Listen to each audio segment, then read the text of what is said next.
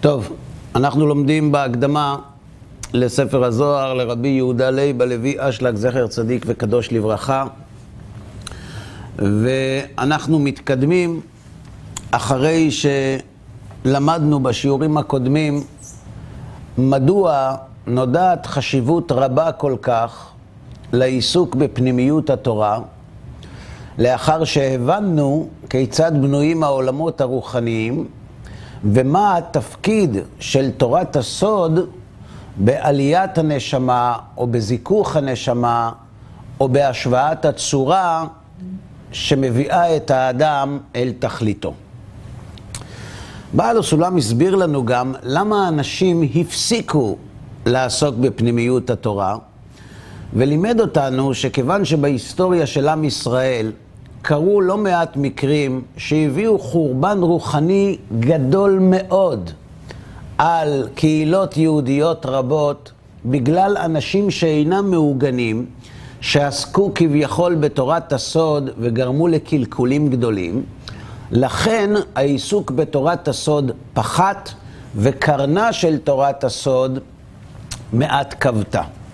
אבל, אומר בעל הסולם, שהוא כותב את הפירוש שלו לזוהר בדיוק כדי שלא להגיע על ידי לימוד תורת הסוד לתקלות מן הסוג הזה. והוא כותב, והוא שהעירני לעשות ביאור מספיק על כתבי הארי ועתה על הזוהר הקדוש, והסרתי הפחד הזה לגמרי, והוכחתי בעליל את הנמשל הרוחני של כל דבר, שהוא מופשט מכל דמיון גשמי, למעלה מהמקום, מהזמן, כמו שיראו המעיינים, למען לאפשר לכל המון בית ישראל ללמוד בספר הזוהר ולהתחמם באורו הקדוש. ולמה הוא קורא לביאור שלו לספר הזוהר הסולם, שעל שם זה קוראים אותו בעל הסולם? להורות שתפקיד ביאורי הוא בתפקיד של סולם. שאם יש לך עלייה מלאה כל טוב, אינך חסר אלא סולם לעלות בו. ואז כל טוב העולם בידיך. אמנם, אין הסולם מטרה בפני כלפי עצמו. כי אם תנוח במדרגות הסולם ולא תיכנס אל העלייה, אז לא תושלם כוונתך. אתה יודע למה אומר בעל הסולם, קראתי לפירוש לזוהר סולם? כי זה התפקיד של הפירוש שלו, הוא אומר. יש אדם שיש לו בקומה העליונה, בעליית הגג, כל טוב שבעולם, ולמטה אין מה לאכול. ואז מישהו מביא לו סולם. הסולם הזה מאפשר לו להגיע מהמקום שבו יש רעב אל המקום שבו יש שפע אינסופי. אבל מה יקרה אם האדם יעלה על הסולם ויעצור באמצע? ויהפוך את הסולם לתכלית ולעיקר, ולעולם לא יגיע אל העלייה שמלאה כל טוב. הפירוש, כך אומר בעל הסולם על הפירוש שלו, הפירוש שלו נועד להביא את האדם אל הקומה העליונה, אבל הוא צריך להעמיק ולהתקדש וללמוד כדי שבסופו של דבר יזכה לכל טוב שטמון בספר הזוהר. דהיינו, אדם יכול ללמוד את תורת הסוד ולא לקבל ממנה שום דבר. הוא יבין את כל המילים. אבל אם למדנו שהתכלית של העיסוק בתורת הסוד ובפנימיות התורה זה להביא את האדם להעלות את הנשמה שלו לעולמות רוחניים עליונים יותר כדי לזכות לאור שגנוז בספירות של אותם עולמות עליונים, אם האדם יעסוק בפנימיות התורה ולא יגיע אל התכלית ואל המטרה הזאת, הוא בעצם הופך את הסולם, את הפירוש, את האמצעי, למטרה. כן הדבר בביאורי שלי על הזוהר. כי לבאר דבריהם העמוקים מכל עמוק עד סופם, עוד לא נברא הביטוי לזה. את כל ההשגות שהשיגו חכמי הזוהר ושהשיגו מפרשי הזוהר, קשה לפרוט למילים. ולכן, עשיתי על כל פנים בביאורי זה דרך ומבוא לכל בן אדם שיוכל על ידו להעלות ולהעמיק ולהסתכל בספר הזוהר גופו, כי רק אז תושלם כוונתי בביאורי זה. לא כתב את הפירוש, אומר בעל הסולם על עצמו, כדי לתת לאנשים השכלה. הוא כתב את הביאור כדי שאנשים יזכו להגיע להבנת הזוהר, ומשם להשגות רוחניות. ובעולם ההשגות קשה מאוד להתבטא, ולכן אין מי שיוכל לבאר את דבריהם העמוקים מכל עמוק עד סופם. כך הוא כותב. עכשיו, בעל הסולם ניגש לסוגיה חשובה וגם מעניינת. אבל כדי להבין אותה לעומקה, אולי אנחנו זקוקים להקדמה קצרה.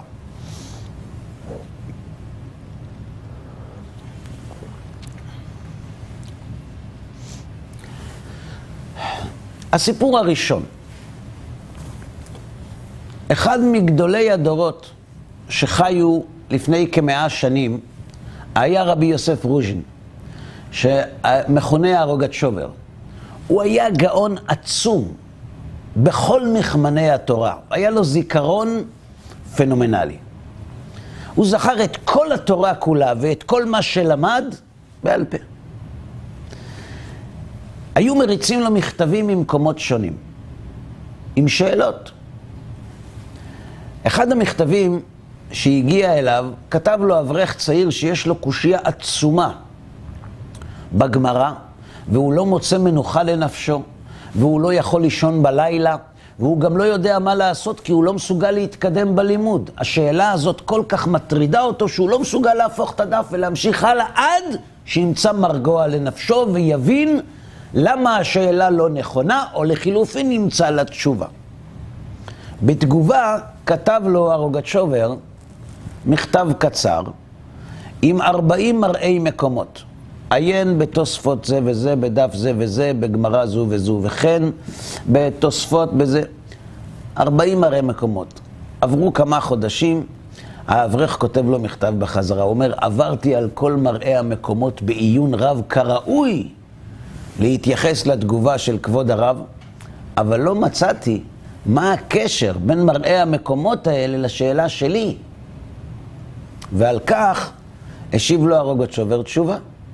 בכל המקומות שציינתי לך, בעלי התוספות נשארים בצריך עיון. אם תסתכלו, ברוב, ברוב הקטעים של התוספות, של בעלי התוספות, מנכדיו של רש"י עליהם השלום, יש, בגמרא כתוב כך וכך, ואם תאמר, שאלה, והרי למדנו במקום אחר כך וכך, ויש לומר, ומתרצים.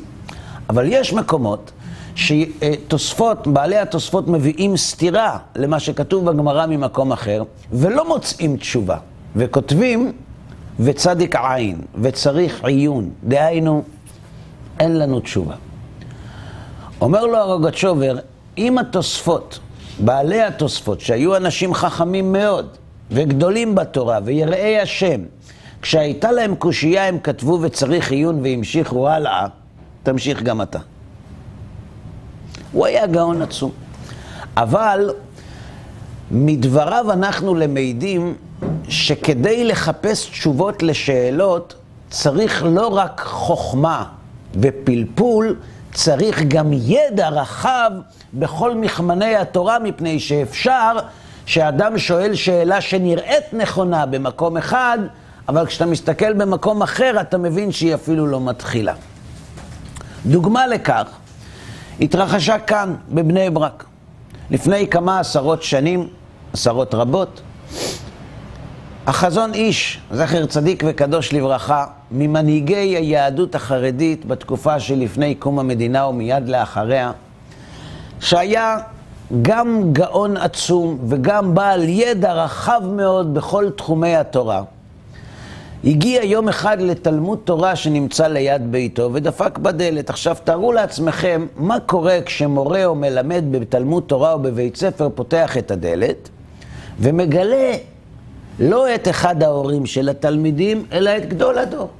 והחזון איש לא היה אדם כל כך בריא, הוא בוודאי חלש מאוד, וכשהרב פותח את הדלת ורואה את החזון איש כולו נרעש ונפחד ואומר לו, למה הרב הגיע לכאן?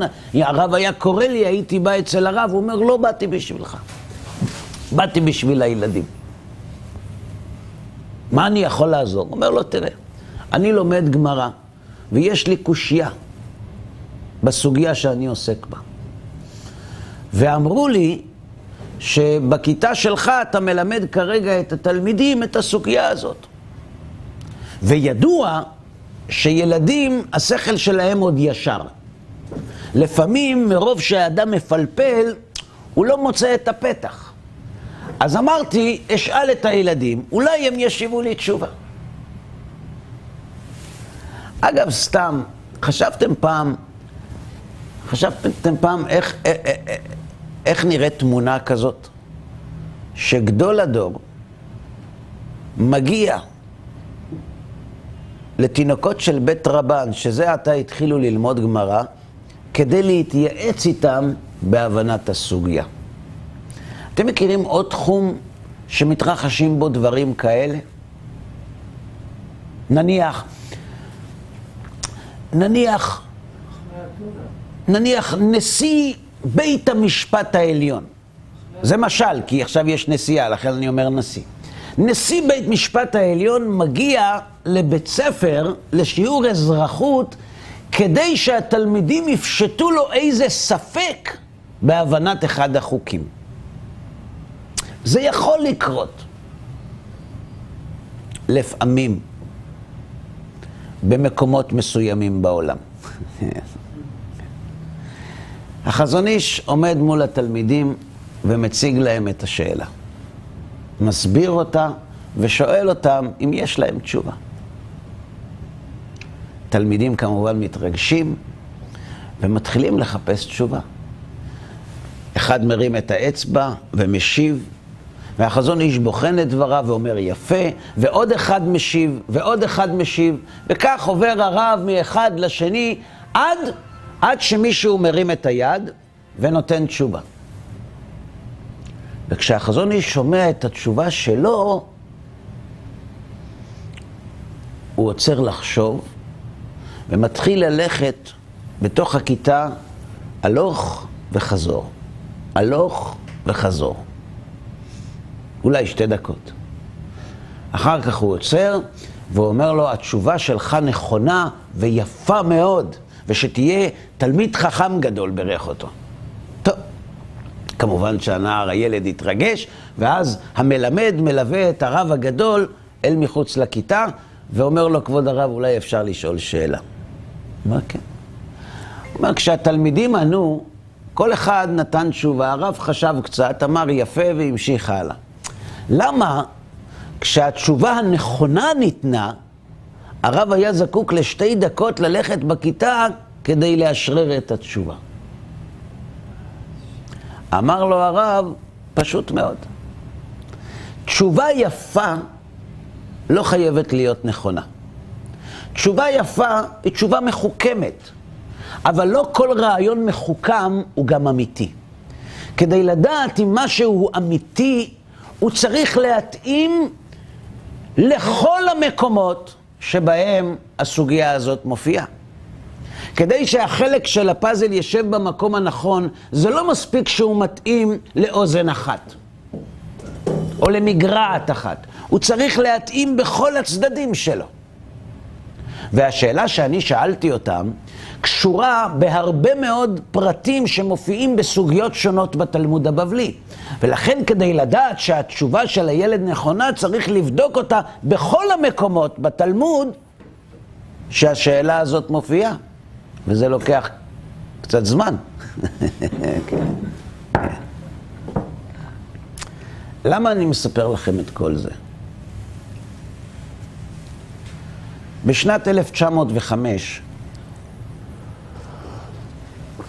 הודפס פירוש חשק שלמה למסכת יבמות מן התלמוד הירושלמי.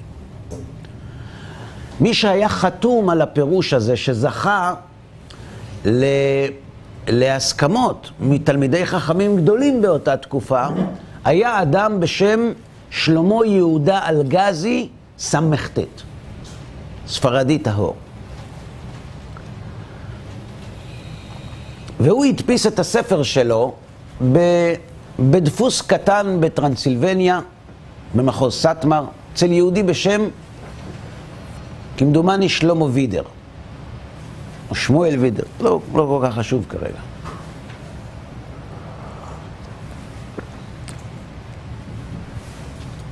אחרי שהוא פרסם את הפירוש שלו, שזכה לשבחים רבים מתלמידי חכמים גדולים, הוא ניגש לפרויקט חייו. אנחנו יודעים שבתלמוד הבבלי, במשנה, יש כמה סדרים. זרעים, מועד, נשים, נזיקים, קודשים, טהרות. התלמוד הבבלי שיש בידינו, אנחנו יודעים שיש אה, אה, אה, סדר אה, אה, מועד, סדר נשים, סדר נזיקין, סדר קודשים, יש, יש, יש תלמוד בבלי על, על סדרי המשנה. מה באשר לתלמוד הירושלמי? אז מדברי הרמב"ם, בהקדמה שלו למשנה תורה, ניתן להבין שהירושלמי חובר על חמישה סדרים. ואנחנו, יש בידינו רק ארבעה. ולכן, הייתה מחלוקת בין החידה לבין הרב מרגליות, האם היה סדר קודשים לתלמוד הירושלמי או לא היה. לפי דעתו של רבנו הגאון, רבי חיים יוסף דוד אזולאי עליו השלום, החידה, הוא טען שהיה סדר קודשים בתלמוד הירושלמי. אבל נעלם מאיתנו, כמו הרבה דברים שנעלמו מאיתנו. למשל, ישנו ספר שהוא תקציר לספר שכתב רבי שלמה אבן גבירול. אנחנו מכירים את רבי שלמה אבן גבירול גם מרחוב אבן גבירול וגם מהשירים שלו. אבל רבי שלמה אבן גבירול גם כתב ספר בפילוסופיה, שנקרא כמדומני מקור חיים. אנחנו לא ראינו את הספר הזה, אבל אנחנו יודעים שהוא היה קיים. מדוע? כי רבי יוסף אבן שם טוב כמדומני כתב קיצור לספר מקור חיים של רבי שלמה אבן גבירון. אבל הספר עצמו נעלם. בכלל, זה פלא עצום שתורת ישראל נותרה בידינו אחר כל הגלויות והרדיפות והשריפות והשואות והפוגרומים והגירושים שהעם היהודי עבר.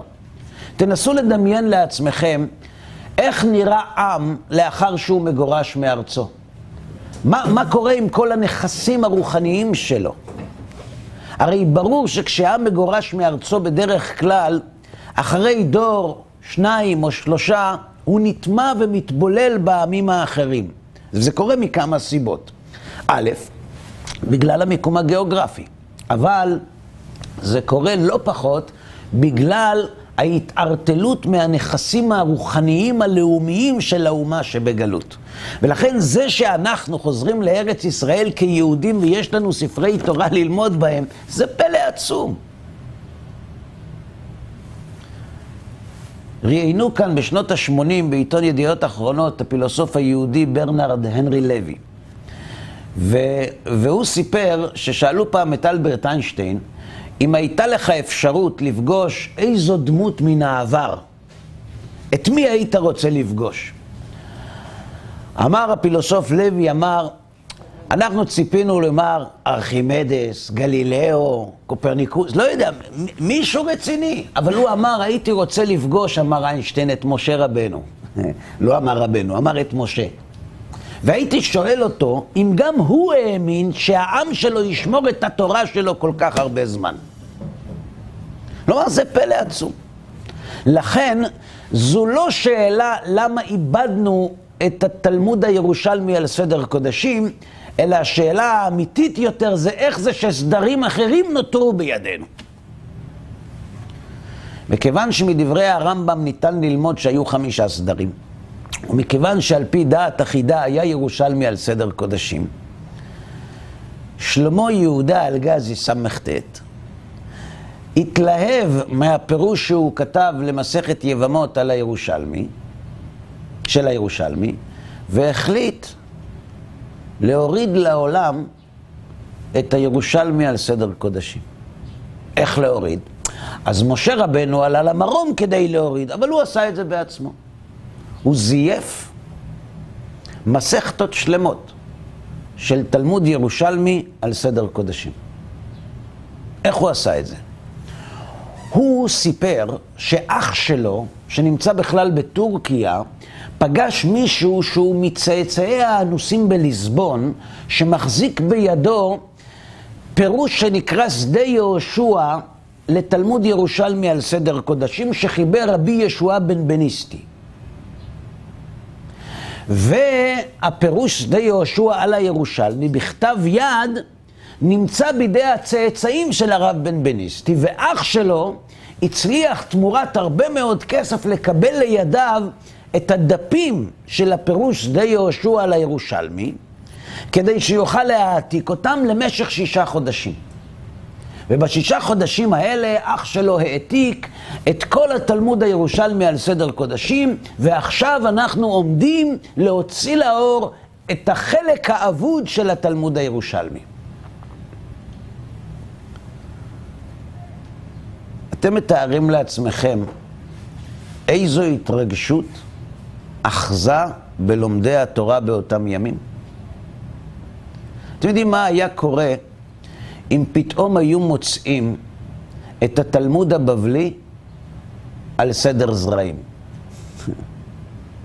זה, זה, זה כאין יום שניתנה בו תורה. ואכן הוא זכה להסכמות של גדולי תלמידי, לא כולם, אבל חלק מגדולי תלמידי החכמים שבדורו. והוא שלח מכתב, והרבנים נתנו לו הסכמות, והוא שלח מכתב לארצות הברית לאחד מגדולי החוקרים של התלמוד הירושלמי, שהתלהב מאוד וגם הסכים לשפוך הרבה מאוד ממון כדי להוציא לאור את הפרויקט האדיר הזה.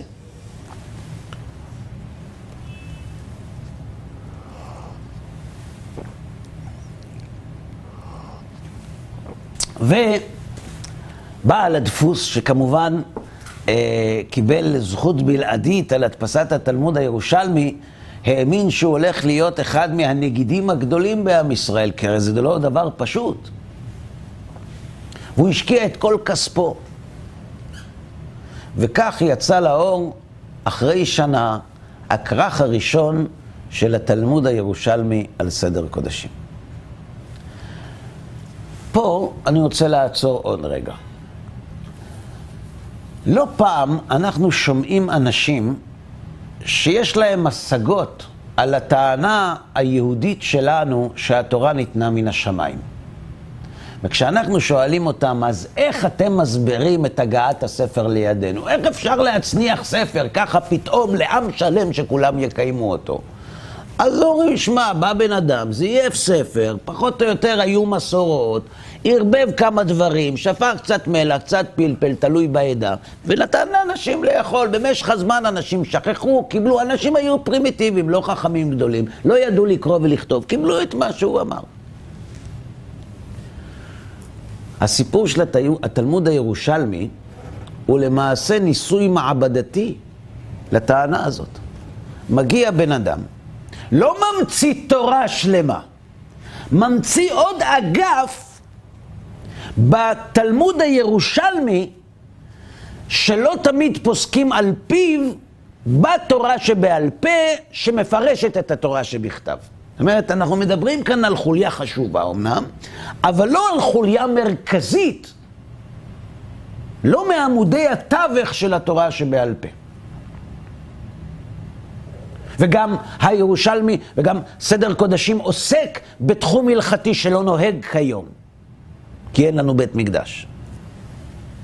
ברובו לא נוהג.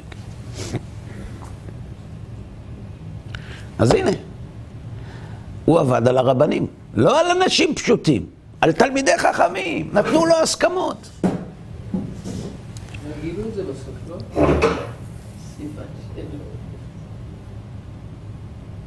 זה החזיק שלושה חודשים. כלומר, הזמן שלוקח ללמוד את התלמוד הירושלמי. ואני רוצה להקריא לכם משלושה מכתבים שכתב שובר. אתם זוכרים אותו?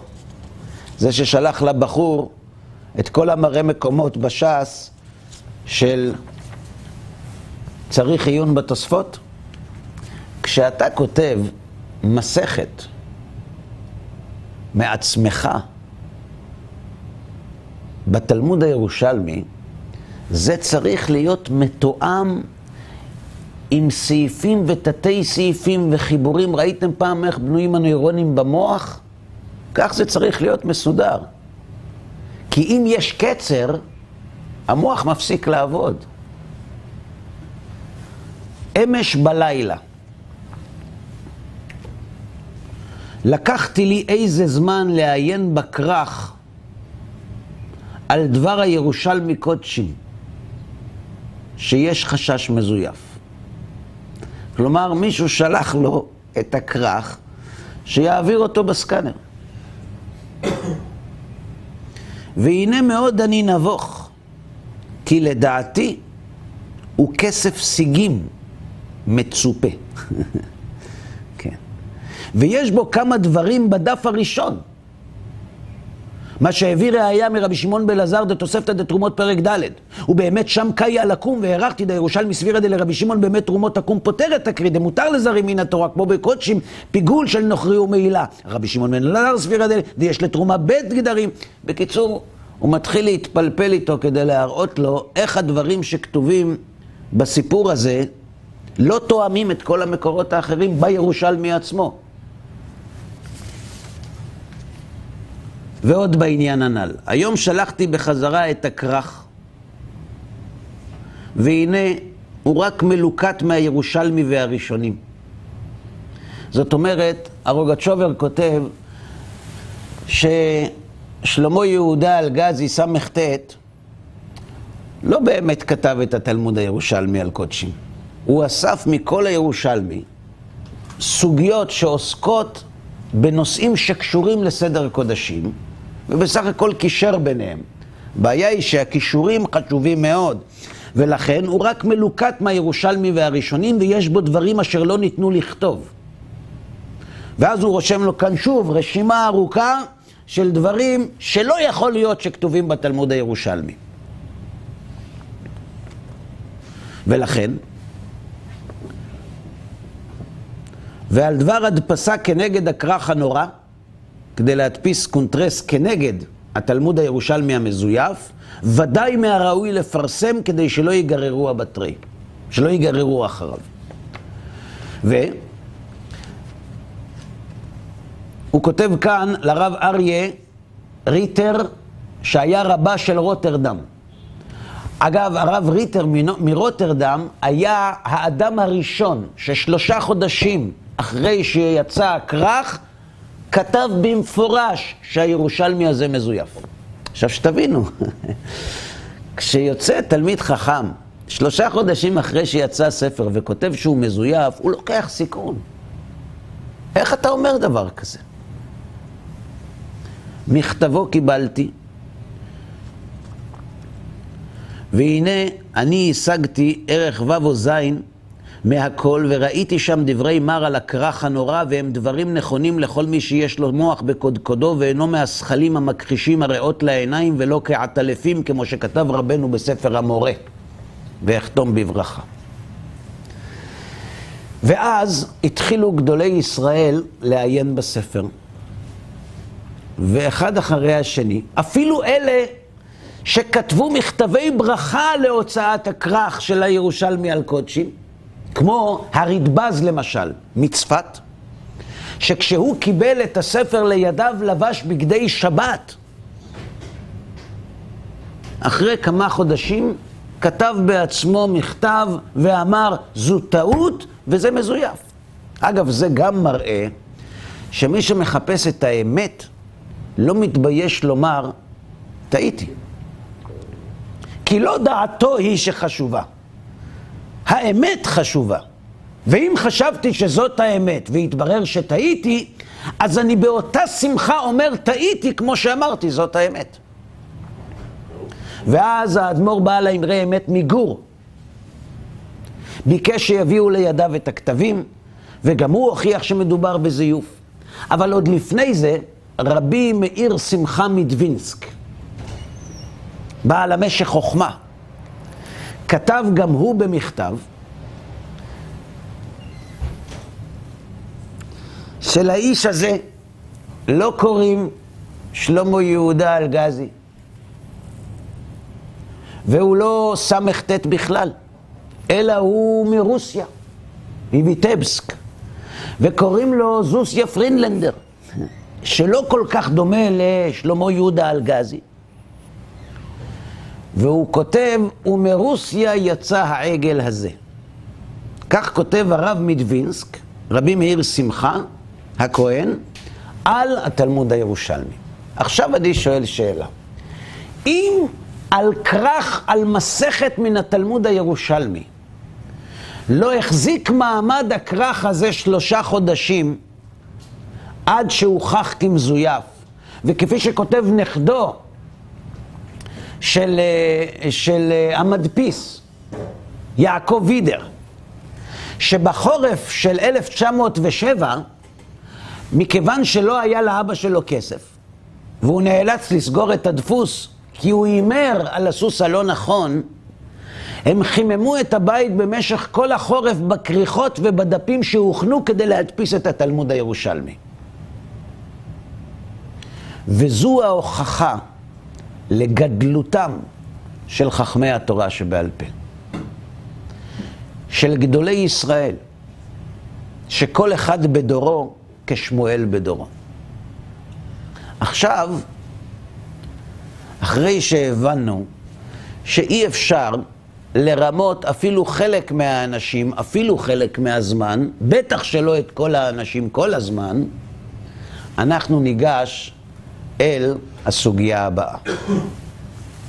והנה, כותב בעל הסולם, כל המצויים אצל ספר הזוהר הקדוש, כלומר, המבינים מה שכתוב בו. מה הוא רוצה פה? אני קורא שוב. והנה כל המצויים אצל ספר הזוהר הקדוש. מי מצוי אצל הזוהר? שמשיג, לא? לא יודע. מה זה מצויים אצל ספר הזוהר? שיש להם את הספר, והם לומדים אותו. אבל זה לא מספיק.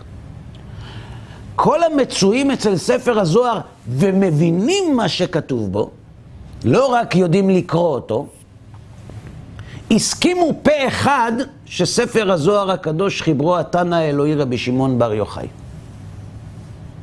וכשהוא אומר, כל אלה שמצויים אצל הזוהר ומבינים מה שכתוב בו, כולם פה אחד הסכימו שאת הספר הזה כתב רבי שמעון בר יוחאי, זה אומר, שמה?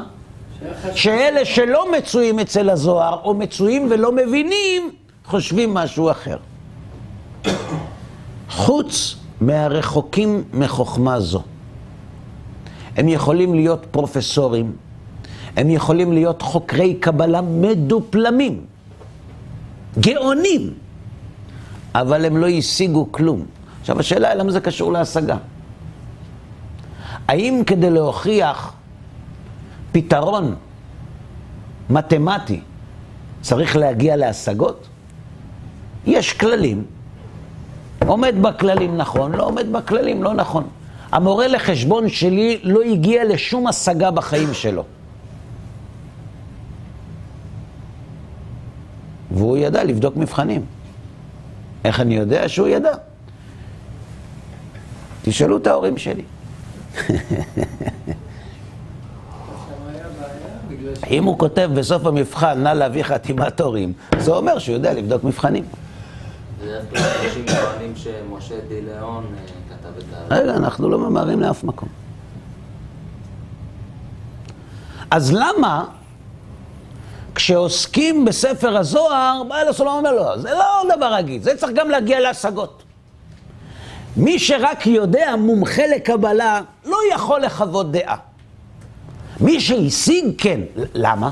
למה דווקא פה? למה בכל החוכמות בעולם לא צריך להגיע להשגות ולא לנבואה כדי לתת תשובות נכון או לא נכון? בשביל להוכיח שהירושלמי על סדר קודשי מזויף, היו צריכים להגיע להשגות? היו צריכים ללמוד את הש"ס. אתה לומד תלמוד, בבלי, ירושלמי, רואה שהדברים לא נכונים.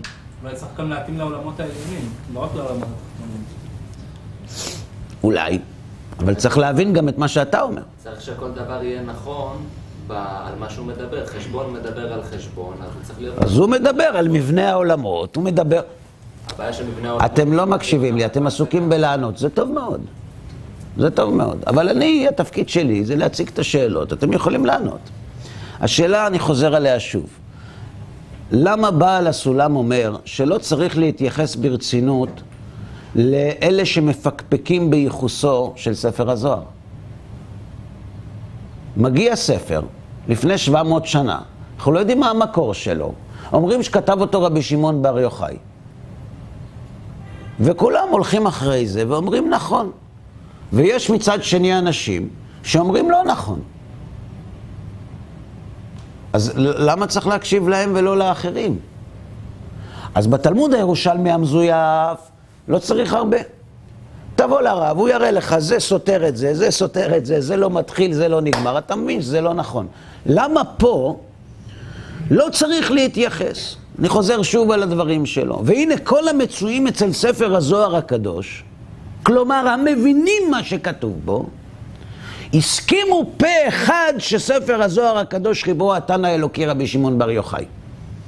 חוץ מהרחוקים מחוכמה זו, שיש מהם המפקפקים בייחוסו, ונוטים לומר על סמך מעשיות בדויות ממתנגדי החוכמה, שמחברו הוא המקובל רבי משה דיליון, או אחרים הסמוכים לו בזמן. הנה, יום אחד נחת הספר, בא רבי משה דיליון ואומר, מצאתי. מצאתי. מאיפה זה? זה מיוחס לרבי שמעון בר יוחאי. ואיפה זה עד היום? אה, זה נעלם, ומצאנו.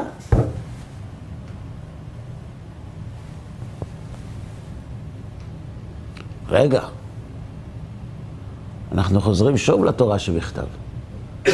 אלה שטוענים נגדנו שהתורה שבכתב לא ניתנה מן השמיים, אלא ניתנה על ידי מישהו שיום אחד החליט שהוא מצא את ספר התורה,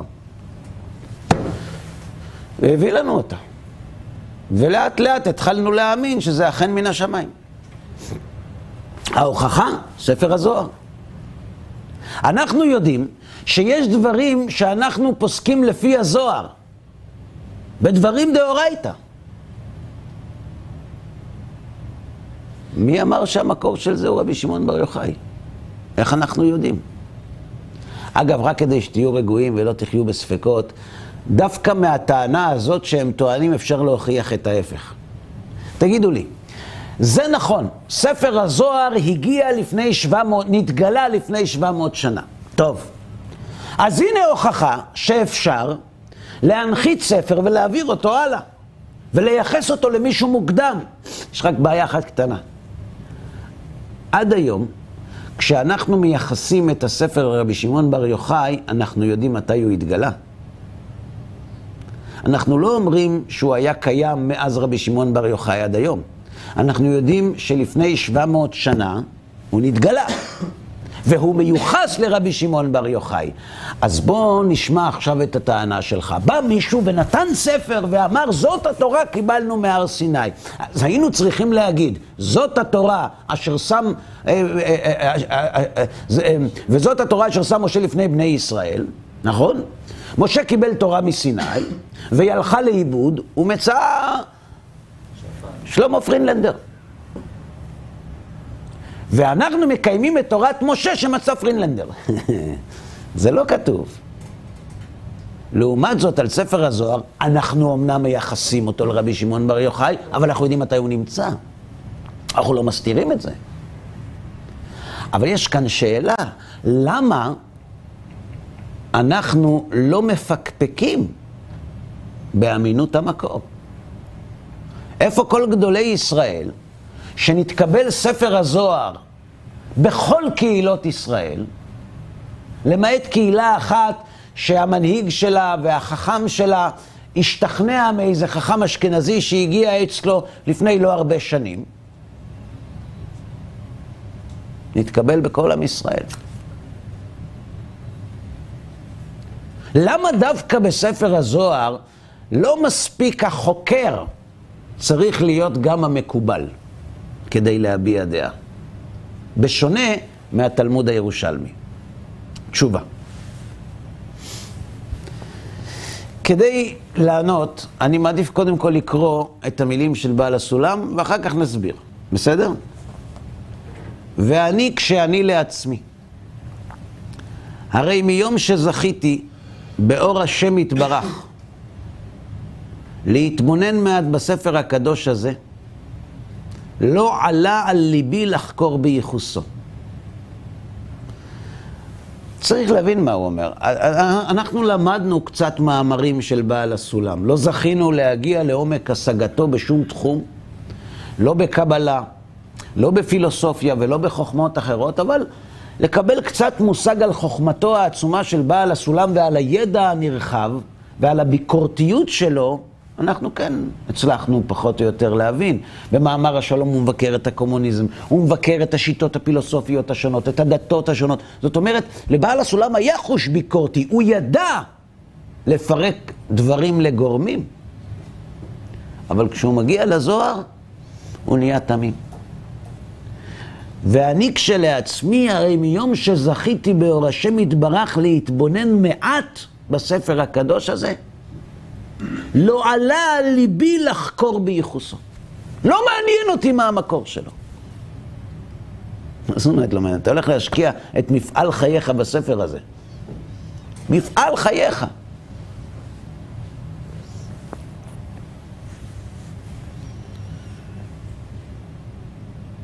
כשנפטר בעל הסולם, הגיע הרב זבין, מעורכי האנציקלופדיה התלמודית, לנחם את בנו של בעל הסולם. רבי ברוך שלום. והוא הראה לו את כל הכתבים של אבא שלו. והוא שאל אותו, בתור עורך של האנציקלופדיה התלמודית, כמה אנשים לפי דעתו צריכים לערוך את כל היצירות האלה. אז כמדומני שהוא אמר שישה עשר. שישה עשר איש. ובעל הסולם כתב את הכל לבד. כשבעל הסולם הגיע לדפוס להדפיס אחד מן הכרכים של תלמוד עשר הספירות של, של ספר פנים מאירות כמדומני, אז היה חסר אחד מהגיליונות עם הפירוש שלו ועם דברי העץ חיים. וזה תקע את ההדפסה. אז הוא לקח דף ועיפרון ואמר תנו חמש דקות כתב את העץ חיים, כתב את הדף, כתב את הפירוש, אמר תדפיסו. אז הוא משקיע את מפעל חייו בדבר הזה, ולא מעניין אותו מה המקור שלו. מה קרה? והוא מטעם פשוט. כי לפי תוכנו של הספר, עלה בליבי מעלת יקר התנא רבי שמעון בר יוחאי, לאין ערך יותר על כל התנאים הקדושים.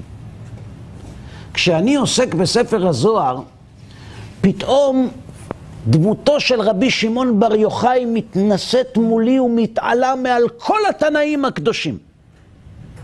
לאין ערך. ואם היה מתברר לי בבירור גמור שמחברו הוא שם אחר, כגון רבי משה דיליון, זיכרונו לברכה, וכדומה, לא אכפת לי. אז רבי משה דיליון?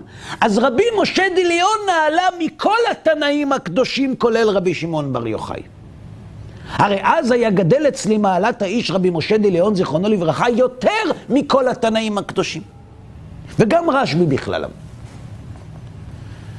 אמנם, באמת לפי עומק החוכמה שבספר, אם הייתי מוצא בבירור שמחברו הוא אחד מ-48 הנביאים, היה זה מקובל על ליבי ביותר מיחסו לאחד מהתנאים. האמת, הקושי שלי זה לא עם רבי משה דיליאון. הקושי שלי זה עם התנאים, כי יצירה כזאת אמורה להיות מיוחסת לנביאים ולא לתנאים. ומכל שכן אם הייתי מוצא שמשה רבנו קיבל אותו מהר סיני מהשם יתברך עצמו, אז הייתה שוכחת דעתי לגמרי. כלומר, יש כאלה שכשאומרים להם זה רבי שמעון בר יוחאי, אה, ברוך השם. העיקר לא, לא חס ושלום מישהו אחר. אבל אני, אומר בעל הסולם, אני גם עכשיו לא רגוע. מתאים יותר שזה יהיה משה רבנו. ולא יאה חיבור כזה.